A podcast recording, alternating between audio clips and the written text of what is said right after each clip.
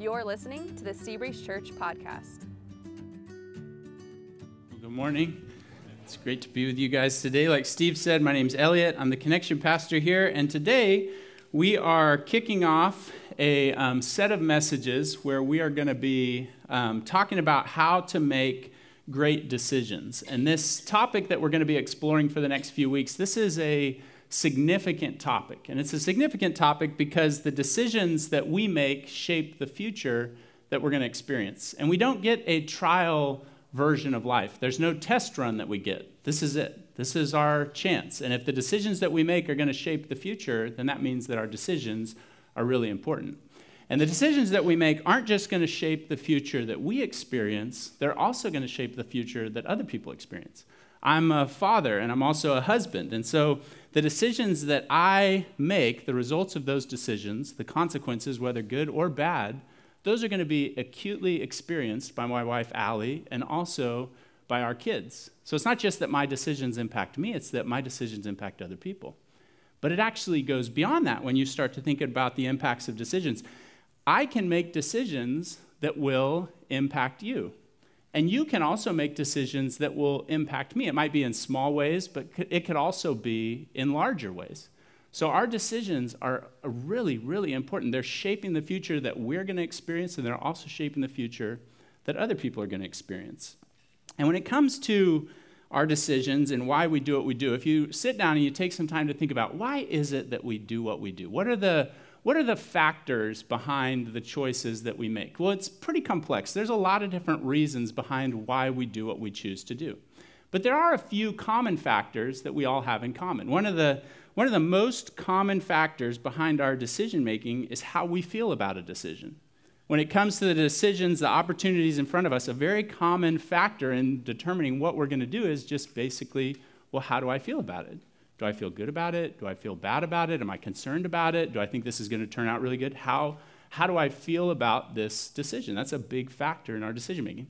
And it's not bad to feel good about the decisions that you're making. I mean, actually, it's, a, it's an advantage. If you've got a list of choices in front of you and you feel really strongly about one and that one turns out to be a really good decision, it can be helpful to feel good about it.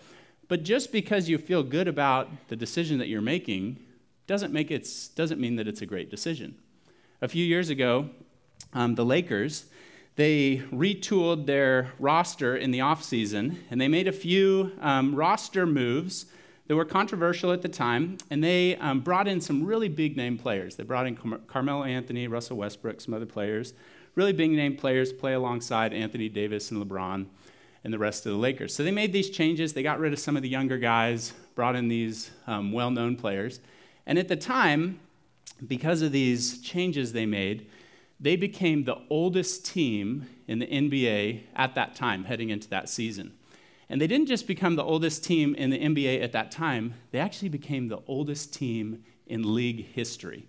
So, a lot of people, a lot of fans, a lot of um, people in the media started criticizing the team for these decisions that they made in the offseason. And so, LeBron, the leader of the team, who a lot of people think had a big hand in bringing these players in, he put out a tweet in response to the criticism, and this is what he said.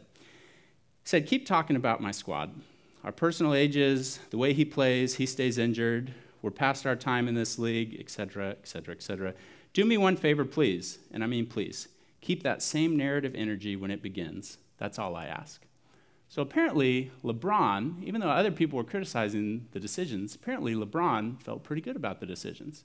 He might have even said they were great decisions he was banking his season on the roster changes that they made. The problem is, even though they felt good about those decisions, that team was not a good team. They, out of an 82 game season, they went 33 and 49, 33 wins, 49 losses. They were 11th in the Western Conference, and they failed to make the playoffs. They were a bad team. Few of those players are still on the team. So just because you feel really good about it, it doesn't mean that you're making a good decision or even a great decision. Another major factor in the decisions that we make is what other people will think about the decision. We make a lot of decisions based on the opinions of other people. What are they going to think about me? What are they going to say about me? What's their opinion about me going to be based on this decision? This is kind of the classic peer pressure from high school and college. And I don't know about you, But when I think about the decisions that I made in high school and college, I made some really, really stupid decisions in high school and college just because I wanted to make decisions that other people approved of, or other people thought were cool, or other people would say, yeah, that was a great decision. I made some really, really stupid decisions just based off peer pressure. But we all know that just because you graduate college doesn't mean that that suddenly changes and now you're no longer influenced by the opinion of other people. That carries with us the rest of our lives. We're always faced with that. If I make this decision, what are they going to think? And just because other people look at the decision and say, yeah, that's a great decision, we all know, well, that actually doesn't mean that it's a great decision. Another thing that we need to factor in, beyond just how we feel about it or what other people think, actually, the most important factor in our decision making needs to be God the priority question above how I feel, what other people think, this is the priority question we need to ask in our decision making. Is this what God wants me to do? That's the priority question. Not how do I feel, not what will they say, what will they think, do they approve of this? The priority question is is this what God wants me to do? Another way to say this is is this God's will for my life? Is this His will for me? Is this His will for me in this situation? Is this the thing that He wants me to do? So here's a reality when it comes to our decision making. When you make a decision that lines up with God's will, you just made a great decision. If you want to know what a great decision is, if it lines up with what God wants you to do, it's a great decision. In the moment, you might not feel great about it. In the future, you will. In the moment, people might not say, that's a great decision. In the future, everybody will look at it and come to realize, actually, that was a great decision because it lined up with what God wanted you to do. If you make a decision in line with God's will, you just made a great decision. Now, sometimes God's will and what He wants us to do is obvious. You know, sometimes it's really, really clear. We know for certain this is what God wants us to do. And the reason is, is because in God's Word, the Bible, His Word to us, He's been clear on a lot of different topics. He's been really clear on this is how I want you to live, this is what I want you to do, moral issues, issues of right and wrong, stuff that's black and white. He's been very clear, he's already spoken, and he said, This is what I want you to do. And in those situations, when we're facing those decisions, it really comes down to am I going to obey God or am I going to disobey God?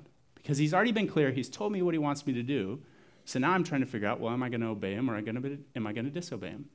So in our family, we're trying to help our kids learn this, and we want them to be really clear on the different things God wants them to do. So one of the verses that we've memorized with our kids is Ephesians 4:25. And Ephesians 4:25 says, so stop telling lies. Let us tell our neighbors the truth, for we are all parts of the same body. And we're teaching this to our kids because we want our kids to know the importance of being honest. Because we know that they're going to come to crossroads in their life, points of decision where they've got to decide am I going to tell the truth or am I going to tell a lie? And in those situations, instead of wrestling with, well, what does God want me to do here? Does He want me to tell the truth or does He want me to lie? We want them to know, well, He wants me to tell the truth. So then it's actually not about, well, do I lie or do I tell the truth? It then becomes about, well, do I obey God or do I disobey God? So we want them to be really clear. So we're, we're memorizing this first. But it's the same thing for us as adults. We all face situations where we've got to decide am I going to be honest? Or am I going to leave out information that would be helpful? Am I going to am I going to deceive? Am I going to be deceptive in some way? We all face situations where we experience this. And if God is the primary factor, and we know that He's already said, don't lie, well, then what we're going to do in those situations is we're going to tell the truth because the primary factor is God.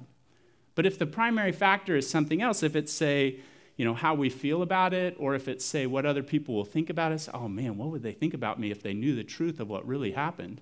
If that's the primary factor, well, then we might get loose with the truth. We might tell a lie. So sometimes it's been really clear. God's already been really clear on what he wants us to do. And in those situations, we're simply facing a decision am I going to obey or am I going to disobey? But there are other times in life, there are other decisions that we make where it's less obvious. It's not as clear what God wants us to do. There are crossroads that we come to in life, points of decision where we could go multiple directions and it's not immediately clear what God's will is. There's no verse that you can point to that says, take this job, or yes, now's a good time to renovate your house, or yes, go back and get that degree, or here's the school to go to, or here's the extracurricular activities to sign your kids up for, or here's the sports that your kids should play this spring. There's no verse that you can point to that says those things. But we all reach these crossroads in life where we got to figure out, well, what am I going to do?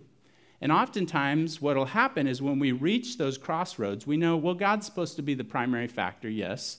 And God's already spoken clearly on the right and wrong, the moral issues, the black and white, yes. But in these situations where God hasn't spoken clearly, well, maybe then we're just on our own. Maybe at those situations, maybe, you know, we come to that crossroad and do I sign up for this or do I sign up for that? Do I do we move here or do we move there? You know, maybe on those situations, maybe we're just on our own. What's interesting is the Bible speaks to this, and it says this in Psalm 38. This is one example. Psalm, th- or Psalm 32, verse 8 says this. It says, The Lord says, I will guide you along the best pathway for your life. I will advise you and watch over you. Notice it's not just any pathway. He's not just saying, I'll guide you along a pathway. He says, I'll guide you along the best pathway.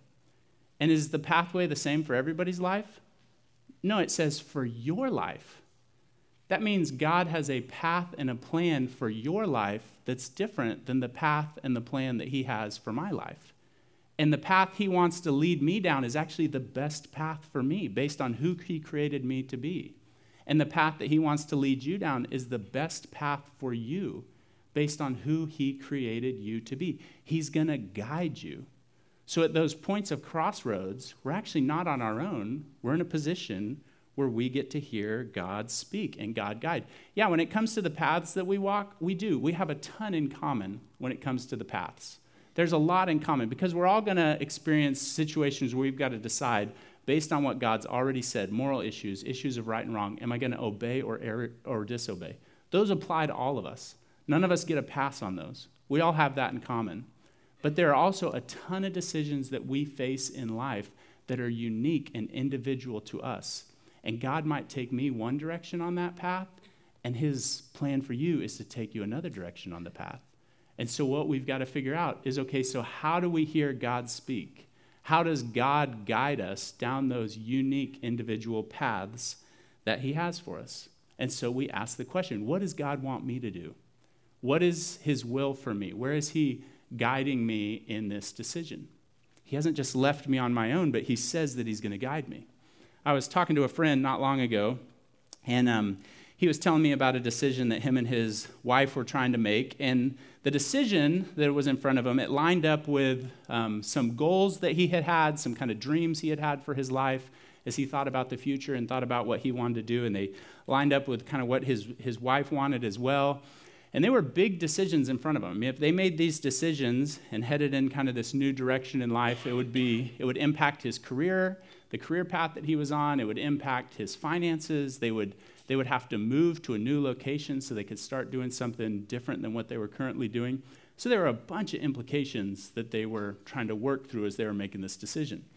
And as he was explaining to me what was going on and the decisions they were trying to make, I knew that he had not made the decision yet, and he was still kind of in the processing stage. And so I took a risk, and I know it's always a risk to start asking people questions when they're talking about decisions that they're making because we're not always open to input on our decisions. But I decided to take a risk. And um, I just asked him, I said, hey, like you've, you've kind of talked about the factors, you've talked about what you want, you've talked about what you think would be good for your kids. And actually, it looked like it was a really good option. It looked like if they headed in that direction and they did that thing, it looked like it would benefit them, it would benefit their family. It looked like a really, really good option. But one of the things he hadn't brought into it yet, and the thing that I asked him about is, well, what do you think God wants you to do? Do you think that this is actually the path and the plan that He has for you, or is there a different path that He has for you? And I really appreciated his response because instead of getting defensive, I mean, that was kind of what I was risking. I was risking him getting defensive. Instead of getting defensive, he just said, I, actually don't know how to do that. How do you do that? And so, what we're going to do this week and then over the next two weeks is we're going to unpack how do you do that? When you reach that point of decision, and there's multiple ways you could go, and there's no clear verse that you could point to that says, Well, I know God has already said this, it's black and white. How do you follow God's guiding? And what we're going to look at is we're going to look at a tool called the decision making train. The decision making train. This is a tool that was taught to me several years ago. I've used it multiple times in decisions that I've made, and it is a very, very helpful tool. The decision making train. The, The first car on the train, the engine, is prayer. That's what starts everything. Prayer starts everything, it's the engine. The next car, the coal car, is the Word, the Bible. It's what fuels our prayer, God's Word. Then after that, you have the passenger car, which is counsel. We go to wise people, we get counsel, people who are objective, can speak truth into the situation. Then is the freight car, which is circumstances. And then finally, the last car on the train is the caboose, which is emotions. So it's prayer, the word, counsel, circumstances, and emotions. All the cars in the train play an important role. All the cars are significant. And when you get the train in the right order, it will really set you up to make some great decisions. So, we're going to unpack this for the next few weeks. But before we dive into some more of the specifics on the train and how to do this, what I want to do with our time this morning is talk about the environment for making great decisions. Because there's actually an environment that we can create with decisions that we make, kind of our practices, our habits, routines in our life. There's an environment that will make a tool like the train a lot more helpful. There's things that we can do that will add clarity to the decision making process. And there are also things that we can do that will make a difficult decision more difficult. So, we're going to talk about what are the things we can do to kind of create an environment. How can we blow away some of that fog that's usually involved in decision making so we can start to make great decisions? And I've got four questions that we're going to ask today. These are kind of diagnostic questions. And as we ask these questions and answer them, and then start making appropriate changes, we'll be creating an environment where great decisions are made. So let's start. Question number one here's the question Am I being faithful with today's responsibilities? Am I being faithful with today's responsibilities? Each one of us has daily responsibilities, things that we are responsible to do, tasks, obligations, things that fall on us. And in order to identify our responsibilities, we got to figure out okay, what's my what are my what are my roles? What are the what are the positions that I'm in? What are the things that I'm responsible to fulfill? Our roles and our assignments help determine what our responsibilities are. So for me, I, I'm married. I have a wife and we've got kids. That brings responsibilities into my life. I have obligations and responsibilities in my marriage. Towards my kids, I have obligations and responsibilities towards my kids. So that brings responsibilities that I've got to be faithful for. The home that we live in also puts responsibilities on my life responsibilities to pay bills and to keep it maintained and to take care of the lawn. I mean, the list goes on. I've got responsibilities that I've got to take care of when it comes to our home. I'm an employee here of the church. I'm an employee. There are responsibilities that being an employee places on my life. I'm in the role of pastor.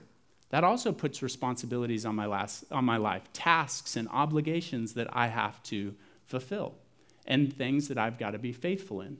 And what happens is, is when it comes to our responsibilities, what I've noticed, if I go, if I kind of go passive, or I stop being faithful in my daily responsibilities, the stuff that I neglected yesterday doesn't just magically go away. It actually adds up. It builds up over time. It kind of has this compounding impact on life.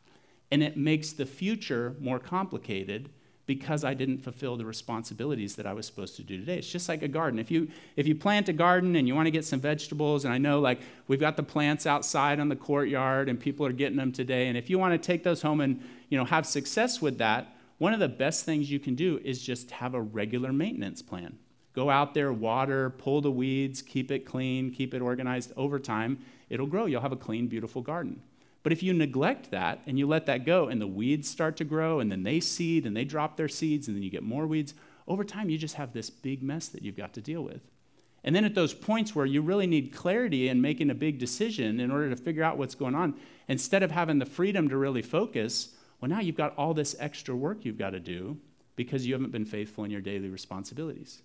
So that's one reason you want to be faithful, is because over time it adds up and it adds complexity. But another reason is because of something God's going to do.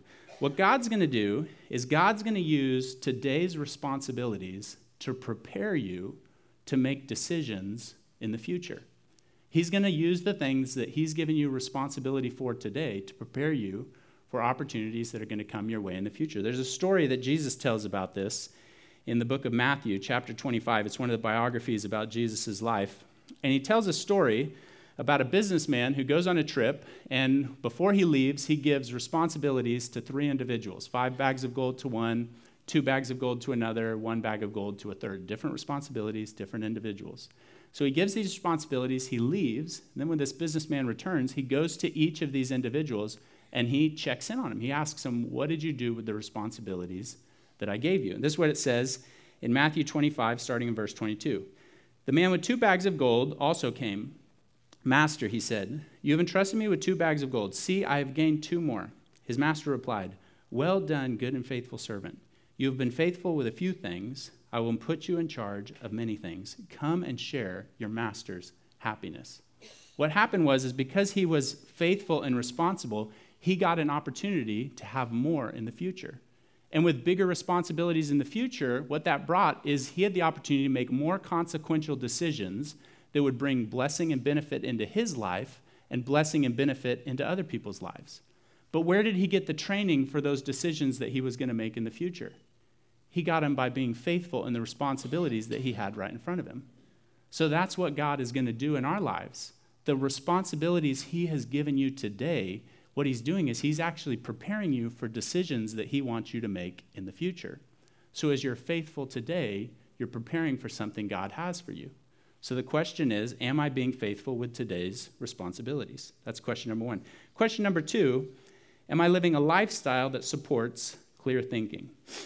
Are my habits helping me focus? Am I alert? Do I have a clear mind? Or am I scatterbrained? Am I easily distracted? See, our brains, our brains are gifts from God. God gave us minds the ability to process and reason and think deeply about things because He wants us to make great decisions. They're gifts. You could view them like tools tools that we need to work to stay sharp and to stay ready to be used. And in this world that we live in, a world that's been corrupted by sin, our brains are susceptible to rust.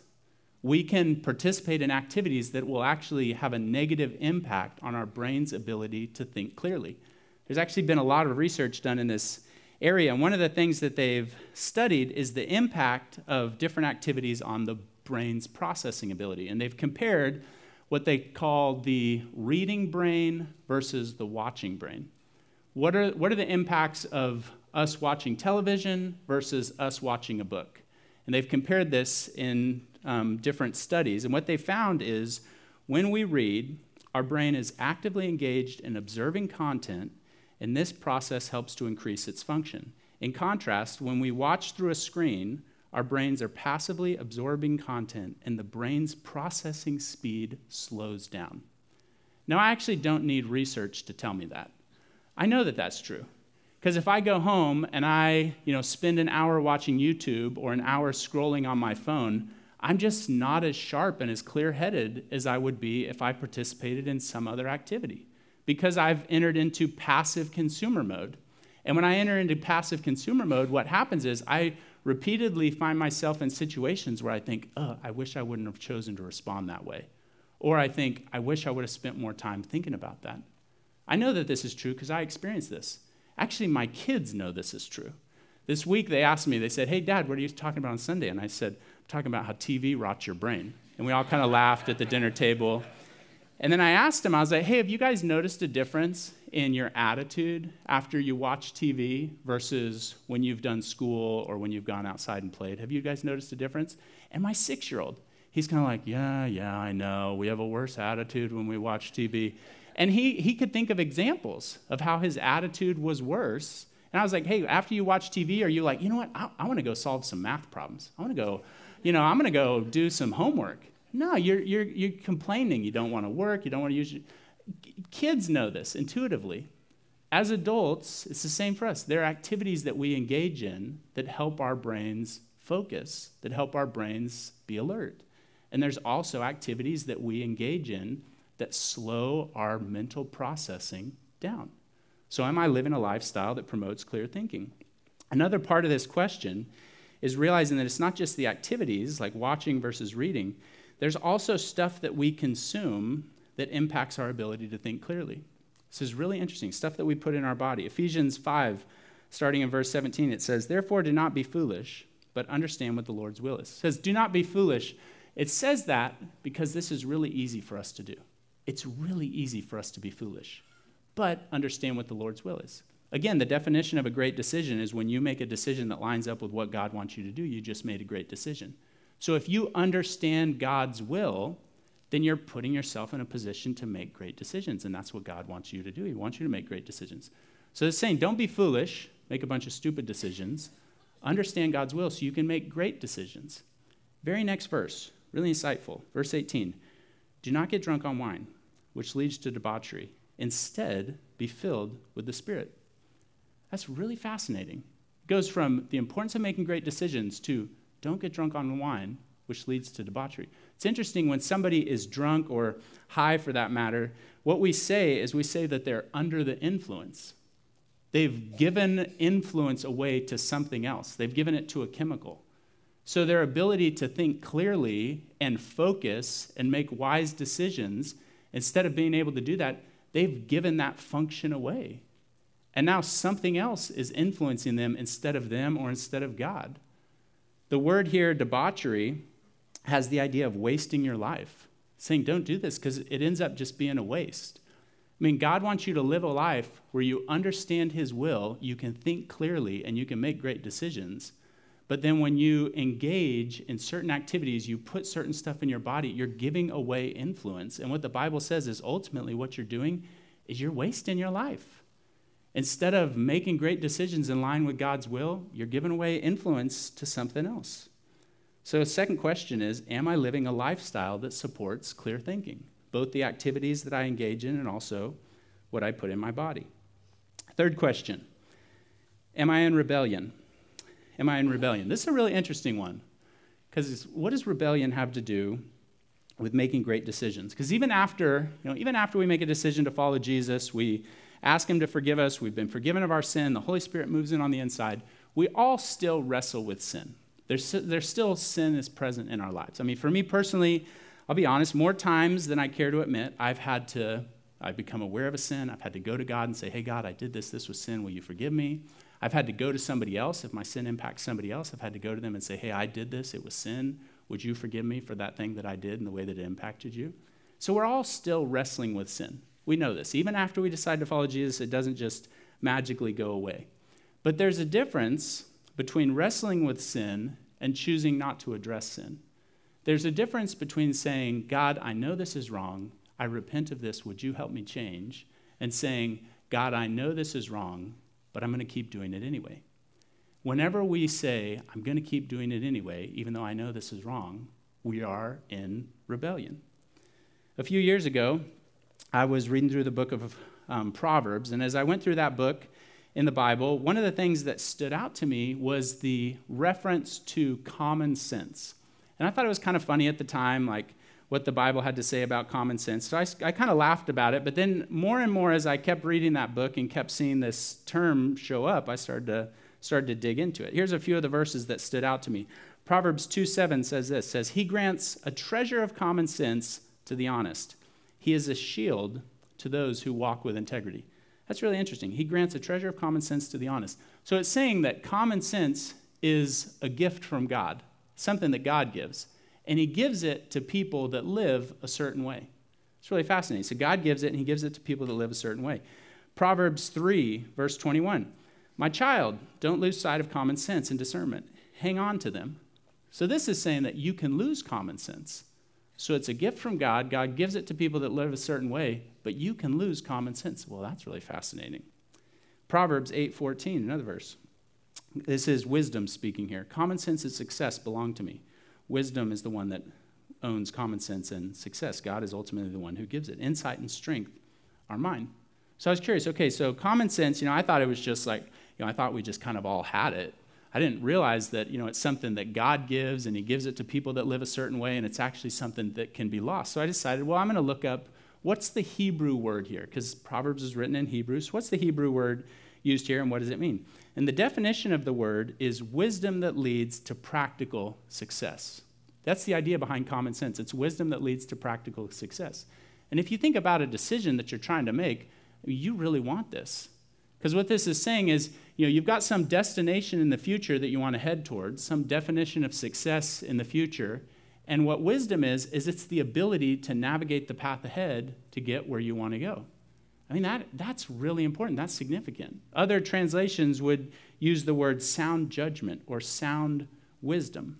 And this is different, this idea of common sense or sound judgment or sound wisdom, this is different than just clear thinking. Clear thinking is the ability to focus your mind and not get distracted. But common sense or sound judgment is the ability to connect the dots in the decision that you're facing. It's the ability to figure out what are the different factors that are going on? What are the different things that are at play?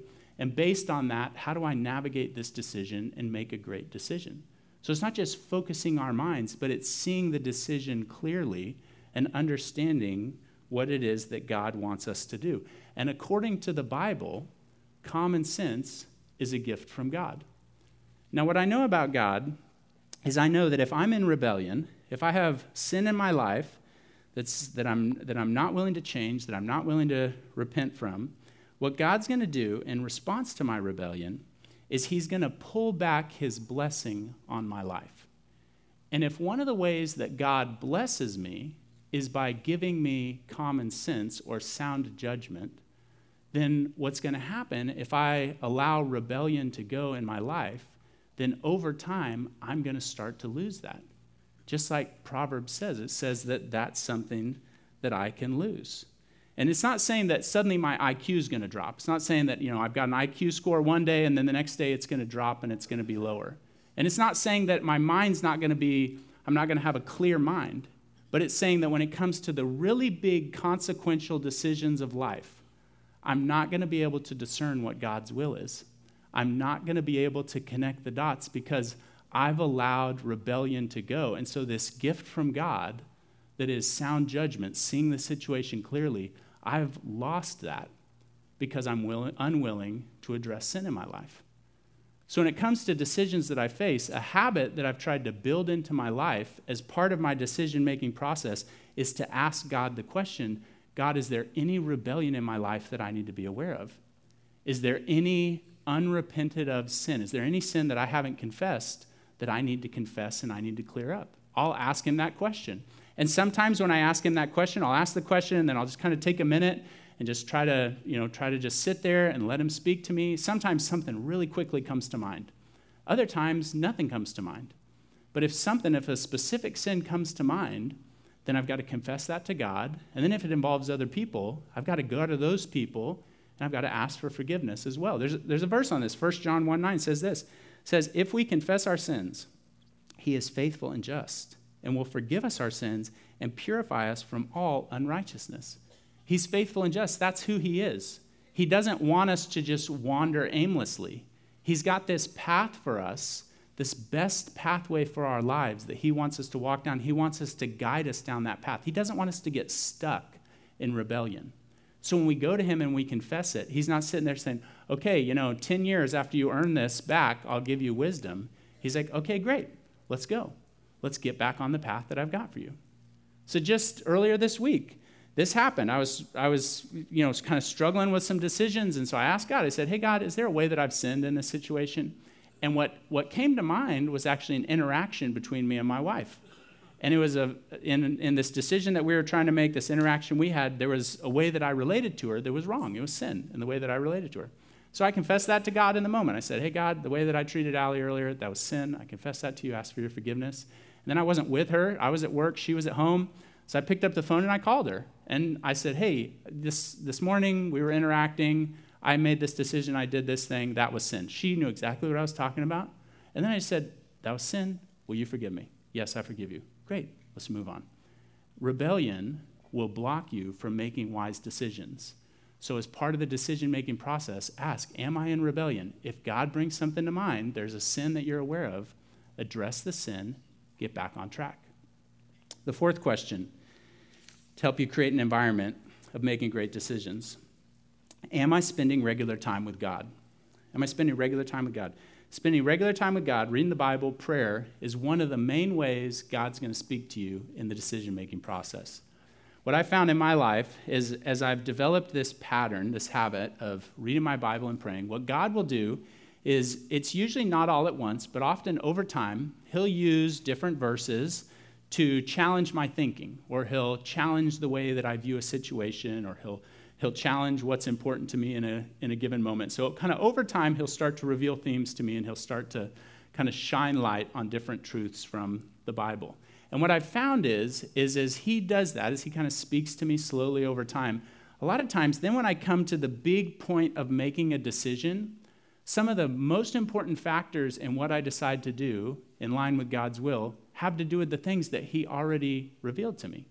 So as I just make this a habit of regularly reading my Bible and praying, God kind of slowly speaks over time. He's revealing things, He's challenging my thinking, and then at these big points of decision, the, the main factors in figuring out what his, his will is are the things that He's already shown me. Again, Psalm 32 8 says, He wants to guide us, He wants to advise us.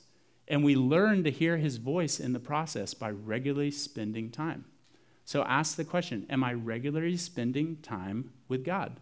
And if you're not, it's simple. It's one of those things you just dive in and you start doing it. Over time, God will speak. And as He does, He's preparing you for those big decisions that He's bringing you in the future. This is helping create an environment where you can make great decisions. So, in the coming weeks, so we're, we're kicking off this series today. In the coming weeks, we're going to dive more into the train, the decision making train. But these four questions, these are the starting point. This is the environment that you can create in your life that'll help set you up to make great decisions. Am I being faithful with today's responsibilities? Am I living a lifestyle that supports clear thinking? Am I in rebellion? And am I spending regular time with God? As you answer these questions and make the appropriate changes, you're setting yourself up to make great decisions. Let's pray. God, I thank you for the truth of Psalm 32 8, that you, you promise to guide us, that you have a path and a plan for us that is the best pathway for our life. When we reach crossroads of decisions, we're not on our own, but you have a will for us in that situation. And I thank you that you've also revealed to us how to figure out what you want us to do. So, God, I pray that as we go through this series, I pray that you would help us grow in wisdom, that you would use the information, we would take it and put it into practice, and we would grow in our understanding of your specific will for our individual lives. And over time, we would experience that that, in fact, is the best pathway that we could walk. So I thank you for your leading and your guiding. I pray that you would grow us in it. In Jesus' name, amen. Thanks for listening to the Seabreeze Church podcast. For more information about our church, you can visit our website, seabreezechurch.com. Thanks again for listening in, and we hope you'll join us next week for the Seabreeze Church podcast.